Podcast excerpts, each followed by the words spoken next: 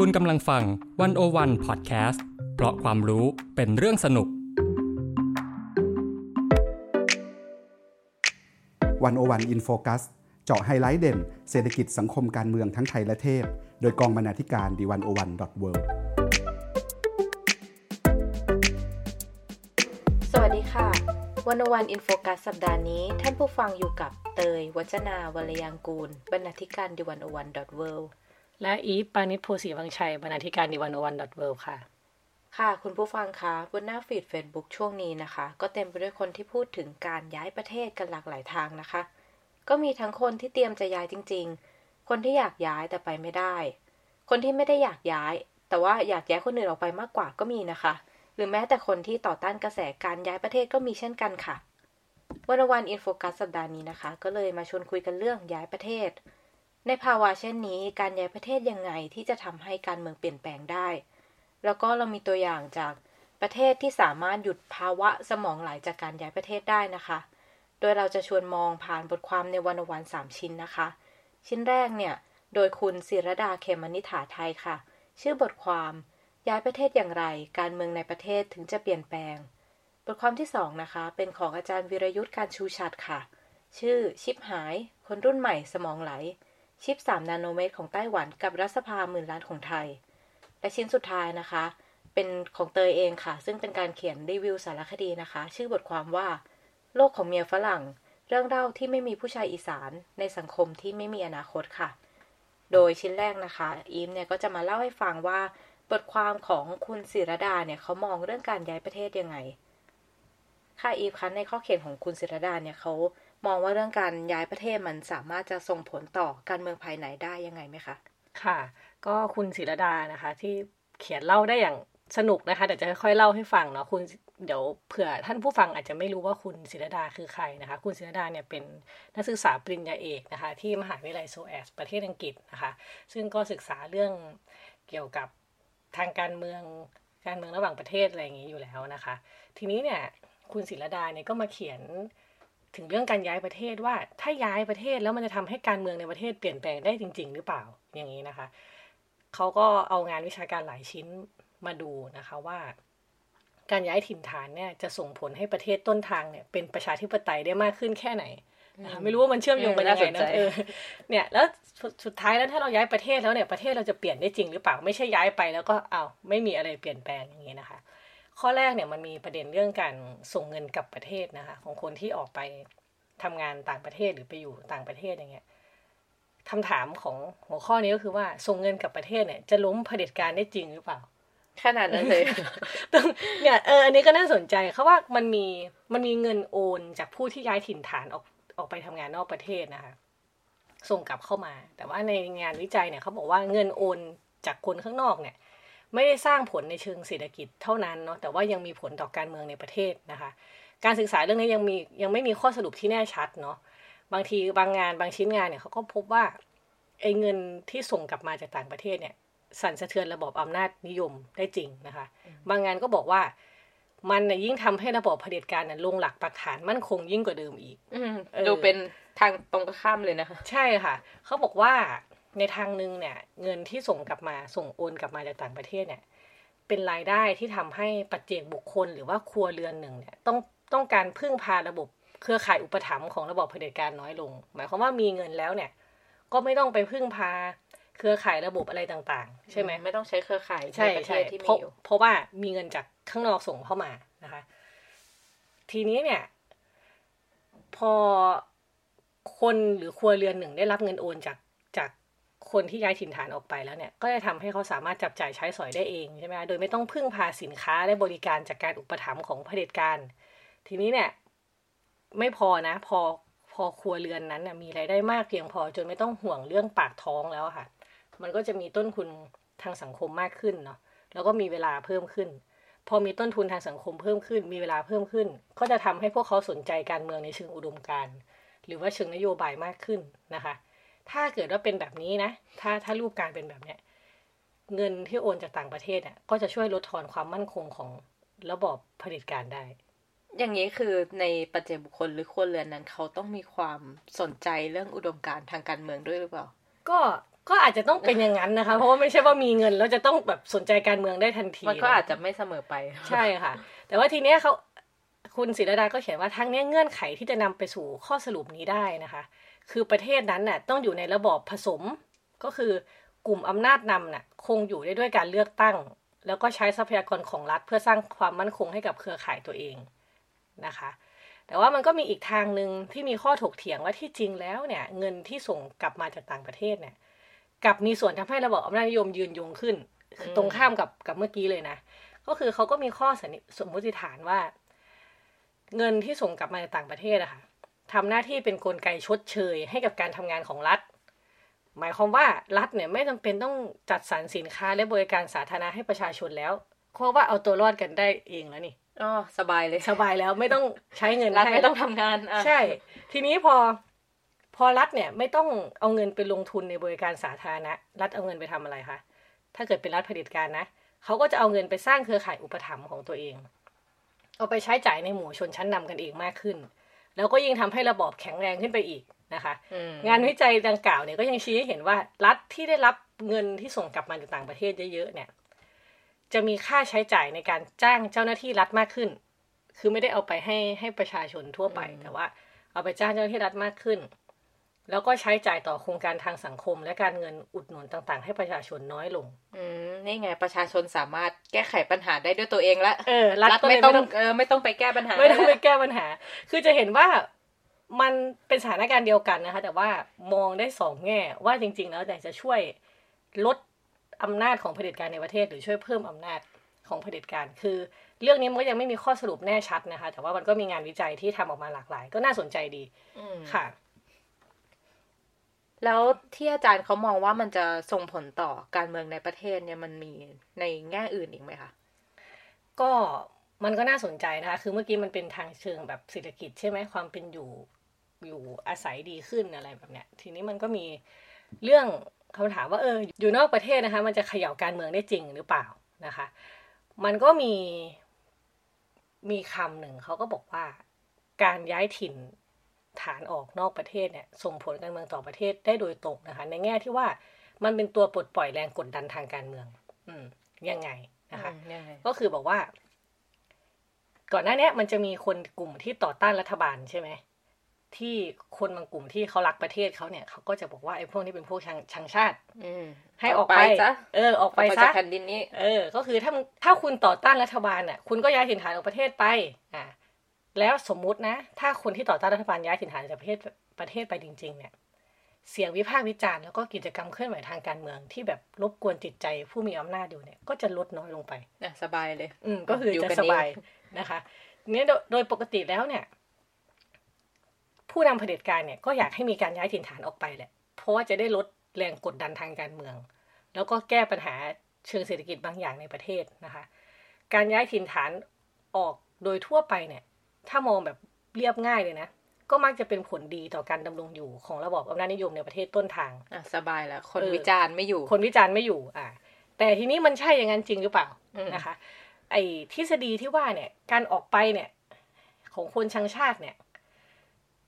ที่บอกว่าจะเป็นการช่วยลดแรงกดดันทางการเมืองเนี่ย อาจจะละเลยความจริงที่ว่ากลุ่มคนที่ย้ายออกนอกประเทศส่วนมากนะคะ เขาไม่ได้ตัดขาดจากประเทศต้นทางเสียทีเดียวนะ ไม่ใช่ว่าไปแล้วไปรับ ไม่ได้เชื่อมเขาไม่ได้โยงกันหายไปจากโลกนี้ ใช่เขาไม่ได้หายจากเรื่องนี้เขาออกไปก็จริง แต่ว่ายังเชื่อมโยงกลับมายังประเทศต้นทางที่ตัวเองจากมาอยู่ เพราะว่าอย่างน้อยที่สุดนะคะเขายังต้องติดต่อกับครอบครัวหรือเพื่อนฝูงที่บ้านบ้านเกิดของตัวเองใช่ไหมทีนี้มันก็มีงานวิจัยของมิลเลอร์นะคะ แล้วก็ปีเตอร์เนี่ยกล่าวไว้ว่าบอกว่า ยิ่งถ้าประชากรเนี่ยย้ายถิ่นฐานไปยังประเทศประชาธิปไตยอืมอะสมมติย้ายมาจากประเทศที่เป็นเผด็จการเนี่ยย้ายไปอยู่ประชาธิปไตย ย้ายไปแล้วเขาเป็นไง เขาได้ไปเรียนรู้สิทธิพลเมืองอาได้เรียนรู้ประชาธิปไตยในสังคมของประเทศที่เขาย้ายไปนะคะ แล้วไม่พอนะเขายังได้เข้าใจเครื่องมือที่จะพัฒนาประชาธิปไตย พอเขาเข้าใจแบบเนี้ย นั่นน่ะจะยิ่งเป็นภัยคุกคามต่อระบอบอำนาจนิยมเองอืมคือเขาได้ไปเห็นสังคมที่มันเปิดกว้างกว่าใช่ได้ใช้สิทธิเสรีภาพอย่างเต็มที่ ใช่ ทีนี้เนี่ย พอมันเป็นแบบเนี้ย โอเคเขาออกมาจากประเทศต้นทางแล้วได้เรียนรู้ประชาธิปไตยแล้วกลุ่มคนพลัดถิ่นเนี่ยที่มีความกระตือรือร้นทางการเมืองเนี่ยก็จะสามารถสร้างภาวะข้ามชาติทางการเมืองได้นะคะหรือที่เรียกว่า political transnationalism นะคะก็คือสามารถสร้างผลกระทบทางการเมืองต่อประเทศต้นทางได้หลายช่องทาง เช่นอะไรอย่างที่เราก็อาจจะคุ้นเคยกันดี เผยแพร่ความคิดและทัศนทัศนคติทางการเมืองนะคะคือโลกมันก็ social network อะไรเนาะมันไม่ใช่แบบ อยู่คนละที่แล้วจะตัดขาดจากกันนะคะ หรืออาจจะมีการจัดกิจกรรมทางการเมืองเพื่อเป็นแบบอย่างให้คนในประเทศต้นทาง แล้วก็มีการรณรงค์หรือล็อบบี้ ตัวแสดงทางการเมืองต่างๆ ในประเทศปลายทาง เพื่อช่วยสร้างแรงกดดันต่อรัฐบาลที่เป็นประเทศบ้านเกิดอีกทางเป็นต้นนะคะเราก็จะเห็นคนที่อยู่ในต่างประเทศเขาก็มีการจัด กิจกรรมทางการเมืองอยู่นะคะ ไม่ได้ว่าตัดขาดไปเลยทีเดียว ใช่ค่ะ ก็เลยจะเห็นว่าโอเค สมมุติว่าคุณจะไล่คนชังชาติออกไปจากชาติเนี่ย ก็ไม่ใช่ว่าจะทำให้ไม่เกิดแรงกระเพื่อมทางการเมืองได้เลยอืมนะคะแต่ยิ่งเป็นการส่งเสียงอยู่ในประเทศอื่นว่าที่นี่มีปัญหานะ อืมใช่ค่ะ ทีนี้เนี่ยมันก็จะมามาอีกหัวข้อหนึ่งประเด็นหนึ่งน่าสนใจมากออกไปแล้วเนี่ย แล้วเขาจะส่งประชาธิปไตยจากแดนไกลกลับประเทศยังไง อืมอืม ก็มันก็น่าสนใจว่า โอเค คนที่ย้ายออกประเทศไปเนี่ย อาจจะไม่ได้เป็นแกนนำทางการเมืองแบบข้ามชาติอะไรอย่างนั้นนะแต่ว่าเขาก็อาจจะยังมีสำนึกทางการเมืองแบบเสรีนะคะ มันก็มีงานวิจัยหลาย ๆ ชิ้นชี้ว่า การส่งต่อความคิดทัศนคติแล้วก็ประสบการณ์มายังคนคนที่บ้านเกิดเนี่ย จะช่วยสร้างความเปลี่ยนแปลงในเชิงพฤติกรรมทางการเมืองได้บ้างนะคะ เออเช่น เขาเรียกพวกวิธีคิดพฤติกรรมอัตลักษณ์การปฏิบัติตัวในสังคม แล้วก็ต้นทุนทางสังคมเนี่ยที่ไหลมาจากชุมชนในประเทศปลายทาง กลับไปยังชุมชนในประเทศต้นทางนะคะ โดยเกิดจากการที่ผู้ย้ายถิ่นฐานเนี่ยสังเกตเหมือนที่เราพูดเมื่อกี้สังเกตแล้วก็ปฏิบัติตามแนวคิดและค่านิยมการเมืองในขณะอยู่ประเทศปลายทาง แล้วก็เอามาแชร์กับคนที่บ้านเกิดตัวเองนะคะเนี่ยหรือเขาเรียกเขาเรียกสิ่งนี้ว่า social remittance นะคะ ก็คือนี่แหละ สิ่งทั้งหมดเนี่ยมันมันมันเชื่อมโยงกลับไปที่ประเทศ คือไปเจอที่ประเทศปลายทางแล้วเชื่อมโยงกลับไปที่เอาประเทศต้นพวกทางพฤติกรรม พวกวิใช่ธีคิดวัฒนธรรมบางอย่างกลับไปใช้ในชุมชนตัวเองค่ะ ทีนี้เนี่ยไอสิ่งเนี้ยก็จะมีบทบาทเสริมสร้างต่อพฤติกรรมทางการเมืองแบบประชาธิปไตยในครอบครัวนะคะ แล้วก็กับชุมชนที่มีอัตราการย้ายถิ่นฐานสูงนะคะ ทีนี้พอแบบมองโดยสรุปแล้วเนี่ย ความเปลี่ยนแปลงทางการเมืองในประเทศ ที่เกิดจากการรับความคิดและทัศนคติแบบโลกเสรีมาจากคนต่างแดนเนี่ย ก็มักจะอยู่ในรูปของพฤติกรรมทางการเมือง แล้วก็ทัศนคติทางการเมือง ซึ่งโอเคมันอาจจะอยู่ในในหัวคนเนาะในความคิดของคน แต่มันก็อาจจะทำให้เกิดการเปลี่ยนแปลงทางการเมืองเชิงโครงสร้างยากมากอยู่ดีนะคะ คือเราอาจจะรู้เราไม่พอใจเผด็จการ เรารู้ว่าประชาธิปไตยมันเป็นยังไง เรารู้ว่าเสรีภาพเป็นยังไง แต่ก็อาจจะยากที่จะมามาแก้ไขเชิงโครงสร้างได้นะคะ แต่ว่าเราก็อาจจะมองในแง่ดีได้ว่า โอเค สิ่งนี้มันก็อาจจะเป็นอีกหนึ่งหนทางนะคะ ที่ช่วยกระตุ้นให้เกิดวัฒนธรรมทางการเมือง แบบมีส่วนร่วมระยะยาวได้เนาะแต่ว่านั่นก็ต้องแปลว่าการแสดงออกทางการเมืองเนี่ยต้องไม่ถูกผ่อนหรือว่าถูกล้มเลิกไปนะคะโอเคแม้จะถูกขัดขวาง หรือแม้จะไม่รู้ว่าต้องสู้ไปอีกนานแค่ไหนนะคะ แต่เราก็มันก็ต้องคงอยู่เนาะการแสดงความคิดเห็นทางการเมืองแบบนี้นะคะ ไม่เช่นนั้นเนี่ยการส่งต่อแนวคิดกลับมา ยังกลับมาที่ประเทศต้นทางอะก็จะแทบไม่มีความหมายเลยค่ะเอาจริงการต่อสู้ภายในประเทศก็ยังเป็นเรื่องสำคัญนะคะ เพราะว่าการออกไปนอกประเทศเนี่ยมันก็ทำอะไรหลายอย่างได้ลำบากขึ้นกว่าเดิมนะคะ ค่ะ มองอย่างนี้นะคะ ปรากฏการณ์ที่คนอยากย้ายประเทศเนี่ย ถ้าเขาไปแล้วไปเลย ไม่ส่งต่อไม่อะไรจะทำยังไง ก็ อาจจะต้องบอกว่าไปแล้วอย่าไปรับนะคะ ถ้าเกิดว่าให้มองแบบให้สบายแล้วจ้าเออแบบไม่ยุ่งแล้วอะไรอย่างงี้เออใช่ไหมแต่ว่ามันก็มันก็ยากนะ ใจคนเรามันต้องแบบผูกพันกับประเทศบ้านเกิดเหมือนกันนะแต่ว่ามันมันคืออย่างนี้ถ้าเรามองย้อนปรากฏการณ์อยากย้ายประเทศในไทยเนี่ย มันก็จะมีประเด็นเรื่องนี้แหละ ไปแล้วอย่าอย่าไปรับนะคะ ก็คือจริงๆแล้วเนี่ยที่ไทยเนี่ย เรามีประชากรจำนวนมากนะคะ ที่ย้ายถิ่นฐานไปตั้งลกลากทำงานในต่างประเทศอะไรอย่างเงี้ยแล้วที่ผ่านมาเนี่ย กลายเป็นว่าคนกลุ่มที่ตั้งถิ่นฐานที่พัฒตั้งถิ่นฐานในประเทศที่พัฒนาแล้วส่วนมากเนี่ย เออ ไม่ค่อยได้ส่งต่อแนวคิดที่สร้างความเปลี่ยนแปลงให้ประเทศก้าวหน้าเนี่ย กลับมา อืมนะของไทยนะเออ แต่ว่า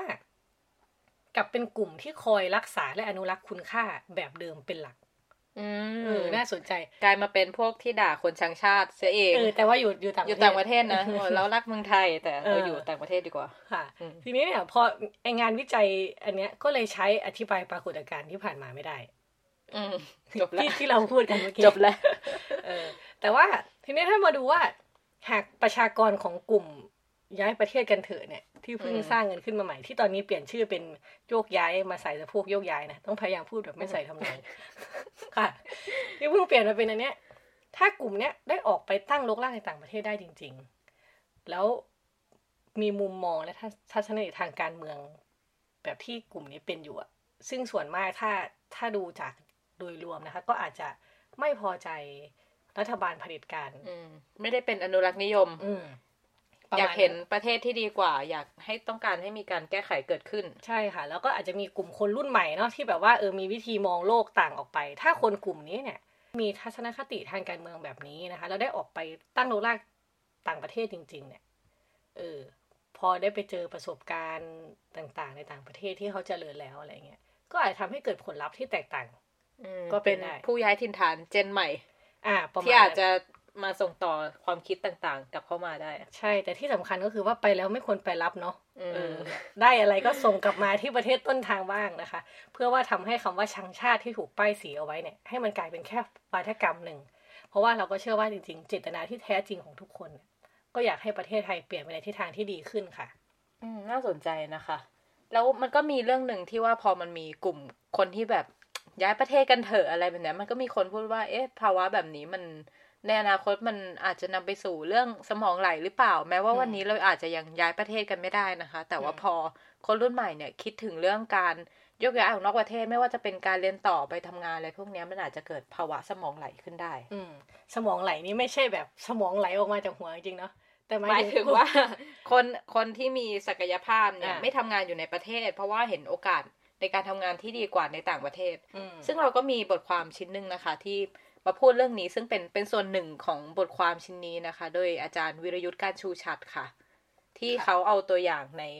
ไต้หวันมาว่าไต้หวันเนี่ยมันก็มีช่วงช่วงหนึ่งใช่ไหมคะ ที่มันมีภาวะสมองไหลอืมแล้วเขาทำยังไงถึงจะหยุดภาวะสมองไหลนี้ได้ค่ะ อืม อันนี้น่าสนใจมากจริงๆบทความนี้สนุกมากนะคะ มันคืออาจารย์วิรยุทธ์ไม่ได้เขียนแค่เรื่องสมองไหลของไต้หวันเนาะแกเชื่อมโยงกับอ่าการผลิตชิปสามนาโนเมตรของ ของคนของประเทศไต้หวันนะคะแล้วก็คือประเทศไต้หวันนี่เป็นคล้ายๆ กับเป็นแหล่งผลิตชิปแหล่งสำคัญของโลกเนาะขณะเดียวกันเนี่ยไอชิปเล็กๆแบบนั้นเนี่ยมันสร้างแรงสะเทือนต่อโลกขนาดไหนกลับมาดูที่รัฐสภาหมื่นล้านของไทย ว่า เออ ประเทศที่ให้ความสำคัญกับความใหญ่ เออ มันเป็นยังไงอันนี้รัฐสภาของเราที่ยิ่งใหญ่ใหญ่โตที่สุดแล้ว ใช่ตักัวบที่สุดแล้ว ยอดสีทองนั้น เออ อะไรประมาณนี้แล้วก็ก็ชวนอ่านว่าว่า ความแตกต่างในการให้ความสำคัญเรื่องของขนาดเนี่ยมันมันสะท้อนอะไรของประเทศเรานะคะ แต่ทีนี้เราด้วยความที่เราพูดเรื่องย้ายประเทศเนาะเราก็เลยหยิบมาเฉพาะpart เรื่องเรื่องสมองไหลเรื่องสมองไหลอ่าเออแล้วไต้หวันเขาทำยังไงคะคือเล่าให้ฟังอย่างนี้ก่อนว่า ไต้หวันเนี่ยก็เคยผ่านช่วงเวลาที่คนรุ่นใหม่ไม่อยากกลับบ้านเกิดเนาะอืมเออ เพราะว่าอะไรหลาย ๆ อย่างเดี๋ยวจะค่อย ๆ เล่าให้ฟังนะคะ ทีเนี้ยพอมาไอ้ปัญหาที่ คนรุ่นใหม่ไม่อยากกลับบ้านเกิดเนี่ย ก็จะทำให้เกิดปัญหาใหญ่มากก็คือ เขาจะไม่สามารถยกระดับอุตสาหกรรมอิเล็กทรอนิกส์ได้เออเพราะว่าการพัฒนาเทคโนโลยีเนี่ยมันไม่ใช่แค่เรื่องทางเทคนิคที่เกี่ยวกับเงินลงทุนและเครื่องจักรเท่านั้นนะคะ แต่ว่ามันต้องมีการสร้างสภาพแวดล้อมที่เอื้อให้ผู้คนเนี่ยได้ใช้ศักยภาพ แล้วก็ความคิดสร้างสรรค์ของตัวเองอย่างเต็มที่อืมเราพาย้อนไปอย่างนี้ ในช่วงสองทศวรรษระหว่างปี 1960 ถึง 1980 นะคะ คนไต้หวันเนี่ยไปเรียนต่อที่สหรัฐแบบประมาณ50,000คนเลย แต่ว่ามันมีตัวเลขน่าสนใจมากว่า50,000คนที่ไปเรียนเนี่ยเขาตัดสินใจกลับมาทำงานที่ไต้หวันแค่12%เท่านั้น อือืมมอาจจะไปเจอโอกาสที่ดีกว่า ใช่ก็คือถ้าตีออกมาก็คือเกือบ9ใน10คนเนี่ยที่ได้โกอินเตอร์แล้วเนี่ย ไม่อยากกลับมาทำงานที่บ้านเกิดอืมใน10คนนี่กลับมาคนเดียวอืมประมาณนี้นะคะ คนส่วนใหญ่ในกลุ่มนี้นะคะ คือคนที่เรียนจบปริญญาตรีสาขาวิทยาศาสตร์ หรือวิศวหรือวิศวกรรมศาสตร์ในไต้หวันนะคะ ก่อนจะออกไปเรียนต่อที่สหรัฐ ช่วงทศวรรษ 1980 เนี่ย เป็นช่วงหัวเลี้ยวหัวต่อทางเศรษฐกิจ หรือที่เรียกในภาษาปัจจุบันว่ากับดักรายได้ปานกลางนะคะ ซึ่งประเทศไทยเนี่ยก็ก็ก็เป็นแบบนี้ก็เป็นแบบนี้อยู่นะคะ ตอนนี้ ตอนนั้นเนี่ยไต้หวันเนี่ยไม่สามารถพึ่งพาแต่อุตสาหกรรมเบา แล้วก็แรงงานราคาถูกให้เติบโตไปได้อีกแล้วนะคะ จำเป็นจะต้องยกเครื่องอุตสาหกรรมจริงจังเพื่อเพิ่มความสามารถในการผลิตของประเทศเนาะอืมรัฐบาลไต้หวันก็เห็นแล้วว่าเออปัญหาเนี้เป็นเรื่องใหญ่ ก็เลยจัดตั้ง National Youth Commission นะคะหรือ NYC ขึ้นเพื่อจัดการ โดยเริ่มต้นจาก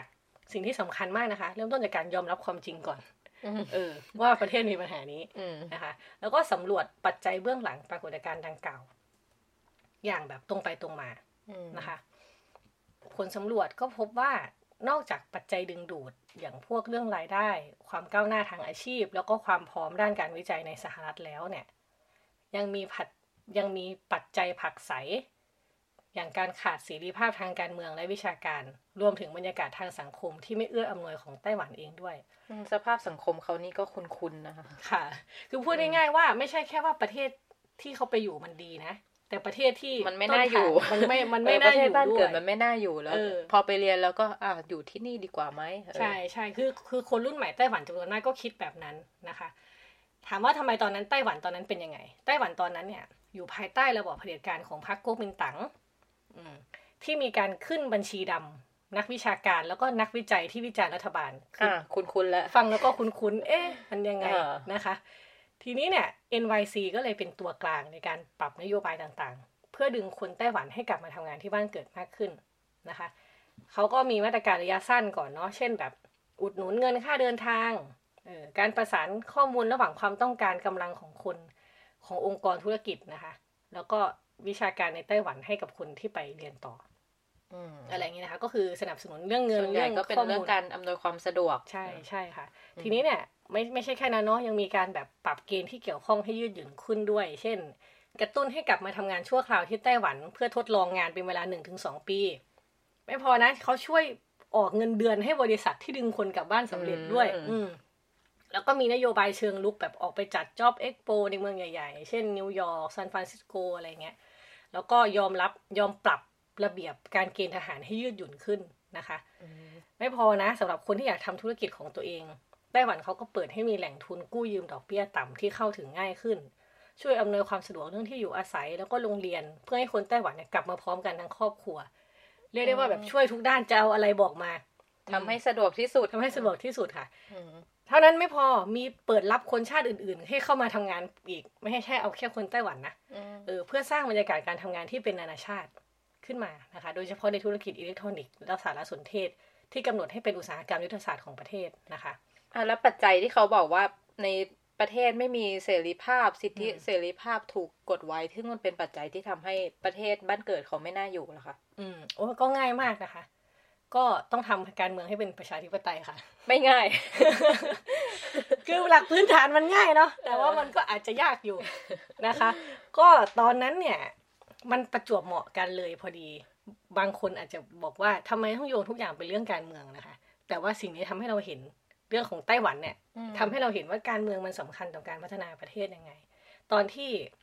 ยุทธศาสตร์การยกระดับเทคโนโลยีของไต้หวันตอนนั้นเนี่ยมันเป็นช่วงเวลาเดียวกันกับที่การเมืองไต้หวันเริ่มผ่อนคลายเนาะมีการเลือกตั้งเปิดให้พรรคฝ่ายค้านแข่งขันอย่างเสรีเป็นครั้งแรกนะคะ ในปี 1986 เนาะแล้วก็กฎอัยการศึกที่ใช้มาเกือบ 40 ปีเนี่ยก็ถูกยกเลิกในปี 1987 ก่อนที่การเมืองจะค่อยๆมีเสรีภาพเพิ่มขึ้น จนถึงระดับมาตรฐานสากลในช่วงกลางทศวรรษ 1990 นะคะฟังดูน่าอิจฉานะคะค่ะ ก็เขาก็ใช้เวลาเหมือนกันนะ ก็ไม่ได้ว่าได้มาโดยทันทีนะคะ แต่แต่ว่าอันนี้พูดพูดถึงเรื่องในอดีตที่ไกลโพ้นมาแล้วไกลของพ้นไต้มาหวันแล้วใช่ค่ะ ตอนนี้เขาก้าวผ่านจุดซึ่งนั้นเราอยากให้เป็นอนาคตของเราค่ะ โอเคค่ะ ทีนี้เนี่ย มันก็น่าต่อไปแล้วก็น่าสนใจว่าถ้าไม่มีคนเก่งมาทำงานเนี่ยรัฐจะลงทุนแค่ไหน ก็คงไม่สามารถยกระดับอุตสาหกรรมของประเทศได้เนาะ การเมืองเปิดและนโยบายเชิงรุกของรัฐบาลในช่วงปลายทศวรรษปลายทศวรรษที่ 1980 เนี่ยทำให้วิศวกรชาวไต้หวันอย่างน้อยนะคะ 12,000 คนที่ทำงานอยู่ในซิลิคอนวัลเลย์เนี่ย หรือที่เขาเรียกว่าเป็นเมืองหลวงของเทคโนโลยีโลกเราเนี่ยอืมเดินทางกลับบ้านนะคะ พวกเขากลับมาพร้อมประสบการณ์ แล้วก็กลายเป็นกำลังหลักในการพัฒนาเทคโนโลยีของไต้หวัน ทั้งในภาครัฐและเอกชน ฟังดูประเทศเขามีอนาคต มีออันนาสดใสมีอนาคตนะคะ เพราะเนี่ยมันก็เชื่อมโยงกันหมดแล้วก็เห็นว่า ถ้าประเทศไม่มีเสรีภาพ คนก็ไม่อยากอยู่ เขาก็ไปเรียนรู้อะไรในประเทศที่เจริญแล้ว คือสิ่งสำคัญคือ รัฐบาลต้องยอมรับปัญหาว่ามันมีอะไรที่เป็นปัญหาที่มันเป็นเงื่อนไขที่ทำให้เราพัฒนาประเทศไม่ได้ แล้วทำให้คนไม่อยากกลับมาอยู่ที่ประเทศของตัวเองค่ะ ยิ่งโดยเฉพาะคนรุ่นใหม่ที่มีศักยภาพนะคะ ที่เขามีวิธีมองโลกที่แตกต่างออกไป แล้วเขาก็เห็นปัญหาในประเทศ และจริง ๆ ก็อยากจะแก้ไขเนาะไม่ได้ไม่มีใคร ไม่อยากแก้ไขหรอกนะคะแล้วเราก็มีอีกบทความนะคะ เป็นบทความของเราเองที่เป็นการเขียนรีวิว สารคดีเรื่อง Heartbound นะคะ ซึ่งบทความนี้เขียนตั้งแต่ 2 ปีที่แล้ว แต่คิดว่าในห้องเวลาแบบนี้ก็น่าจะกลับมาย้อนอ่านกันอีกทีนะคะ เป็นเรื่องเกี่ยวกับที่เราเรียกกันว่าเมียฝรั่งนะคะ คือผู้หญิงอีสานที่ ย้ายประเทศผ่านการแต่งงานกับผู้ชายตะวันตกค่ะ ค่ะ ซึ่งสารคดีเรื่องนี้นะคะ ก็เล่าเรื่องราวการย้ายถิ่นฐานของผู้หญิงอีสานที่เอ่อแต่งงานกับฝรั่งนะคะ ซึ่งโดยตัวละครหลักเนี่ยคือคุณสมหมายนะคะ ซึ่งเป็นผู้หญิงไทยคนแรกแล้วก็คนเดียวในแคว้นทุที่อยู่ทางตอนเหนือของเดนมาร์กนะคะ ซึ่ง เขาเนี่ยย้ายไปเมื่อประมาณ 27 ปีที่แล้วคือตอนนั้นยังไม่มีใครเลย ไม่มีคนไทยเลย เป็นคนแรกในแคว้นนั้นเลย โอ้แล้วพอเขาย้ายไปเป็นคนแรกเนี่ย มันก็เป็นการสร้างเครือข่าย แล้วก็ดึงผู้หญิงจากเอ่อในหมู่บ้านคนรู้จักนู่นนี่นั่นไปจนถึงทุกวันนี้มีผู้หญิงไทยอยู่ที่นั่นประมาณเกือบพันคนแล้วค่ะ โอ้ซึ่งส่วนใหญ่นี่ก็คือการย้ายถิ่นฐานด้วยการมาแต่งงานกับผู้ชายชาวเดนมาร์กค่ะ ซึ่งหลายคนเนี่ยก็ได้พบกับสามีผ่าน การแนะนำของคุณสมหมายนะคะ ซึ่งเป็นสะพานเชื่อมให้เกิดการแต่งงานของชายหญิงจากคนละทวีปกันนะคะ ค่ะ แต่ว่าพอพูดแบบนี้คนมันก็จะมีสังคมก็จะตั้งคำถามหรือมองมองเมียฝรั่งเนาะในในเครื่องหมายคำพูดนะคะมีเมียฝรั่งในแง่ลบว่าเออไปหวังแบบจะตกถังเข้าสารหรือเปล่า เกาะสามีกินหรือเปล่าอะไรแบบเนี้ย เรื่องราวมันมันเป็นยังไงเออเรื่องนี้ก็น่าสนใจนะ เพราะว่าอย่างคนจะมองว่าพวกผู้หญิงพวกนี้รักสบายไปหวังกอบโกยนู่นนี่นั่น แต่ว่าสารคดีเนี่ยเขาให้ภาพชีวิตของคนที่ไปอยู่ที่นั่นจริง ๆ ซึ่งหลายคนในสังคมเราอาจจะคาดไม่ถึง เพราะว่าผู้หญิงที่แต่งงานแล้วย้ายไปอยู่เดนมาร์กเนี่ย ทุกคนต้องทำงานนะคะ ไม่ได้แตกต่างจากชาวเดนมาร์กคนอื่นๆ เช่นผู้ชายที่สมที่คุณสมหมายเนี่ยจับคู่ให้กับผู้หญิงไทยเนี่ย ส่วนใหญ่ก็คือไม่ใช่เศรษฐีนะคะ แต่ว่าเป็น คนทำงานทั่วไปเป็นพนักงานบริษัทหนุ่มโรงงาน ซึ่งก็ไม่ได้แบบมีเงินเยอะแยะจะมาปรนเปรอให้บ้านฝ่ายหญิงนะคะ แต่ว่าด้วยสภาพสังคมแล้วก็สวัสดิการรัฐเนี่ยทำให้ชีวิตคนเดนมาร์กเนี่ยมีความมั่นคงในการสร้างครอบครัว แล้วก็เข้าถึงโอกาสการทำงาน แม้ว่าจะเป็นคนทำงานโรงงานหรือว่าคนที่เอ่อไม่ได้มีรายได้สูงนักเมื่อเทียบกับในสังคมเขานะคะ อือค่ะ ก็คือว่า อาชีพเนี่ยดูเหมือนจะไม่ใช่เศรษฐี แต่ชีวิตเขาก็ไม่ได้ลำบาก เพราะว่ามีสวัสดิการรัฐเนี่ย คอยอบอุ้มเขาอยู่ ใช่คือมันมีความมั่นคง แล้วก็ผู้หญิงไทยส่วนใหญ่ที่ไปที่เดนมาร์กเนี่ยก็มักจะเป็นเป็นการไปทำงานที่คนเดนมาร์กเองก็ไม่นิยมนะคะ เช่น การทำงานทำความสะอาด หรือว่าการทำงานกะดึกค่ะ ซึ่งแม้ว่ามันจะไม่ใช่อาชีพที่มันเอ่อทำให้เราร่ำรวยได้หรือว่า แต่มันก็เป็นงานที่เลี้ยงชีพให้มีคุณภาพชีวิตที่ดีได้นะคะ ซึ่งมัน แตกต่างมากจากในประเทศไทย พอในประเทศไทยเนี่ยถ้างานประเภทเดียวกัน เช่น งานทำความสะอาดหรือว่าการทำงานโรงงานกะดึกอะไรพวกเนี้ยมันอาจจะได้ค่าตอบแทนที่มันยังห่างไกลจากคำว่าคุณภาพชีวิตที่ดีอยู่ค่ะ ค่ะเออก็น่าสนใจเนาะอาชีพเดียวกันในพอต่างประเทศก็คุณภาพชีวิตก็ต่างกัน ใช่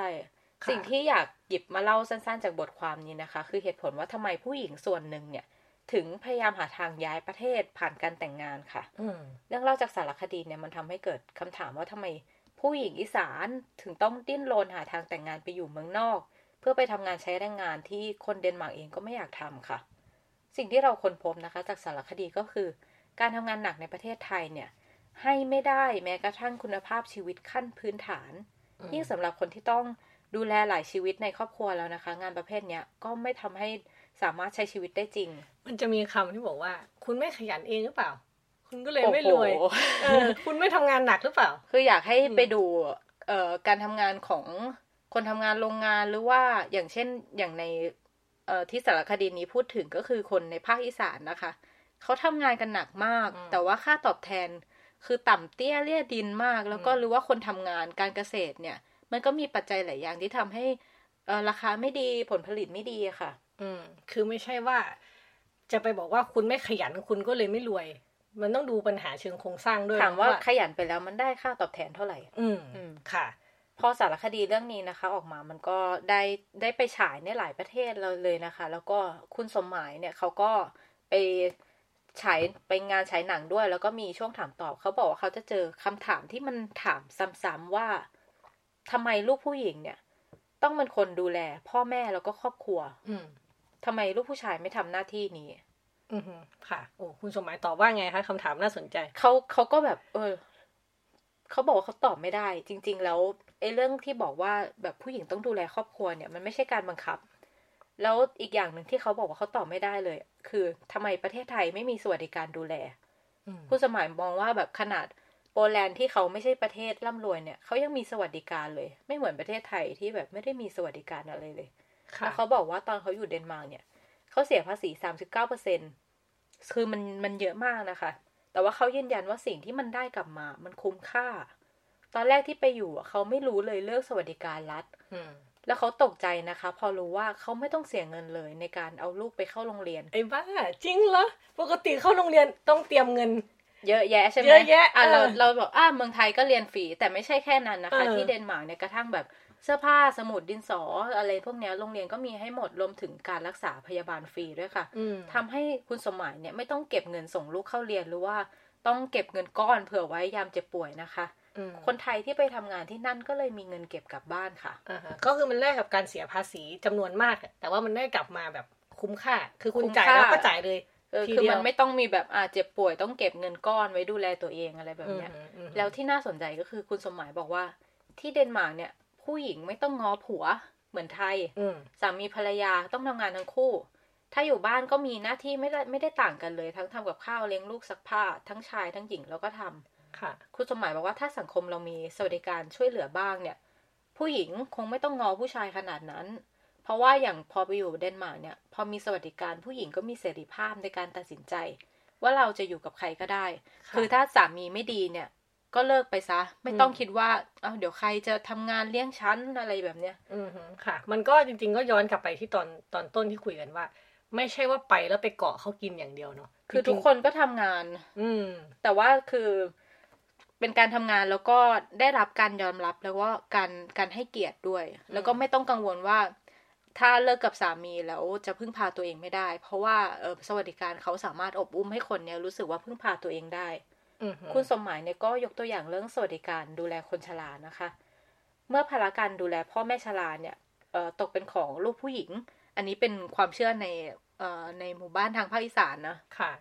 แล้วก็ทำให้คุณสมหมายหรือว่าเออผู้หญิงหลายคนเนี่ยออกไปทำงานนอกบ้านไม่ได้ ถ้าอยู่ถ้าอยู่ที่บ้านเกิดตัวเองอืมต้องพึ่งพิงรายได้ของสามีจนไม่มีอำนาจต่อรอง แม้ว่าจะถูกกระทำความรุนแรง ถูกตบตีถูกใช้ความรุนแรงเนี่ย ก็ยังไม่สามารถพึ่งพิงตัวเองได้ อืม แต่ว่าถ้าหากรัฐเนี่ยมีสวัสดิการดูแลคนชรา จะทำให้คนที่ตกอยู่ในสภาวะเช่นเนี้ย เป็นอิสระแล้วก็มีอำนาจตัดสินใจมากขึ้น อืมคุณสมัยเขาทิ้งไว้นะคะว่า อยากบอกรัฐบาลเนี่ย ให้ดูแลเรื่องการศึกษาแล้วก็สุขภาพอนามัยประชาชนให้ดีกว่านี้อืมถ้ารัฐบาลดูแลเรื่องการศึกษาของลูกหรือว่าเรื่องเออความเจ็บป่วยของพ่อแม่ได้เนี่ย เงินที่คนทำงานหามาได้เนี่ย จะได้เอาไปดูแลส่วนอื่นอืม ผู้หญิงเนี่ยจะได้ไม่ต้องดิ้นรนไปอดทนอยู่บ้านเมืองอื่น เพราะใครก็อยากอยู่บ้านเกิดตัวเองใช่ไหมคะค่ะคุณสมัยบอกว่าเขาไปเห็นประชาชนประเทศอื่นเขาอยู่กันอย่างมีความสุข แล้วก็คิดว่าทำไมเราอยู่แบบนั้นไม่ได้อืมเขาจึงอยากให้ดูแลประชาชนดีกว่านี้ค่ะ ไม่ให้เกิดความเหลื่อมล้ำต่ำสูงกันมากค่ะ ค่ะ ก็จะเห็นว่าเรื่องของความสุขเนี่ย มันไม่ใช่เรื่องของปัจเจกเนาะไม่ไม่ใช่ว่าคุณการดูแลพ่อแม่ การดูแลโครงสร้างทางสังคมสถาบันครอบครัวเนี่ยกลายเป็นเรื่องของปัจเจก ทั้งทางที่จริงๆ เราสามารถขยายไปเป็น ถ้ามีโครงสร้างรัฐที่ดีเนี่ย เรื่องการดูแลครอบครัว มันจะไม่ใช่กลายเป็นเรื่องส่วนตัวอีกต่อไปการย้ายประเทศมันอาจจะไม่ใช่ว่าแบบโอ้ฉันอยากสบายนู่นนี่นั่น แต่แบบหลายคนก็คือขยันแล้วพยายามแล้ว แต่ว่าโครงสร้างสังคมเนี่ยมันไม่เอื้อให้เขาสามารถ มีคุณภาพชีวิตที่ดี หรือว่าพัฒนาตัวเองไปได้ไกลกว่านี้นะคะ ซึ่งมันเป็นเรื่องสำคัญที่สังคมเราเนี่ยควรจะกลับมาคิดกันอย่างจริงจังค่ะ ค่ะ ก็เราก็เห็นตัวอย่างในหลายประเทศนะคะ แล้วก็มีเรื่องราวของคนที่ย้ายออกไปจากประเทศไทยจริง ๆ เนาะก็น่าสนใจว่าโอเค จริง ๆ แล้วคนก็อาจจะไม่ได้อยากย้ายประเทศหรอกถ้าประเทศที่เราอยู่มันดีพอนะคะอืมคือถ้าบ้านเกิดมันน่าอยู่อยู่ได้แล้วก็สามารถให้คุณภาพชีวิตที่ดีได้เนี่ย ไม่มีใครอยากย้ายหรอก เพราะที่บ้านเกิดมันก็มีความคุ้นเคยอาหารอืมเพื่อนเพื่อนอะไรพวกนี้ครอบครัวเนาะค่ะ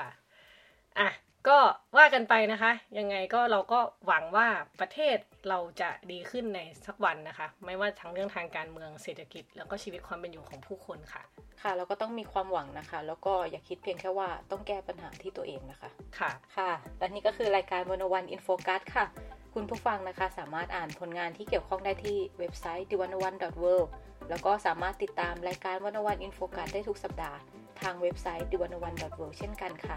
วันนี้เอ่อดิฉันเตย วจนาวรรลยางกูรนะคะ และอีฟปาณิส โพธิ์ศรีวังชัย ลาไปก่อนค่ะ สวัสดีค่ะ สวัสดีค่ะ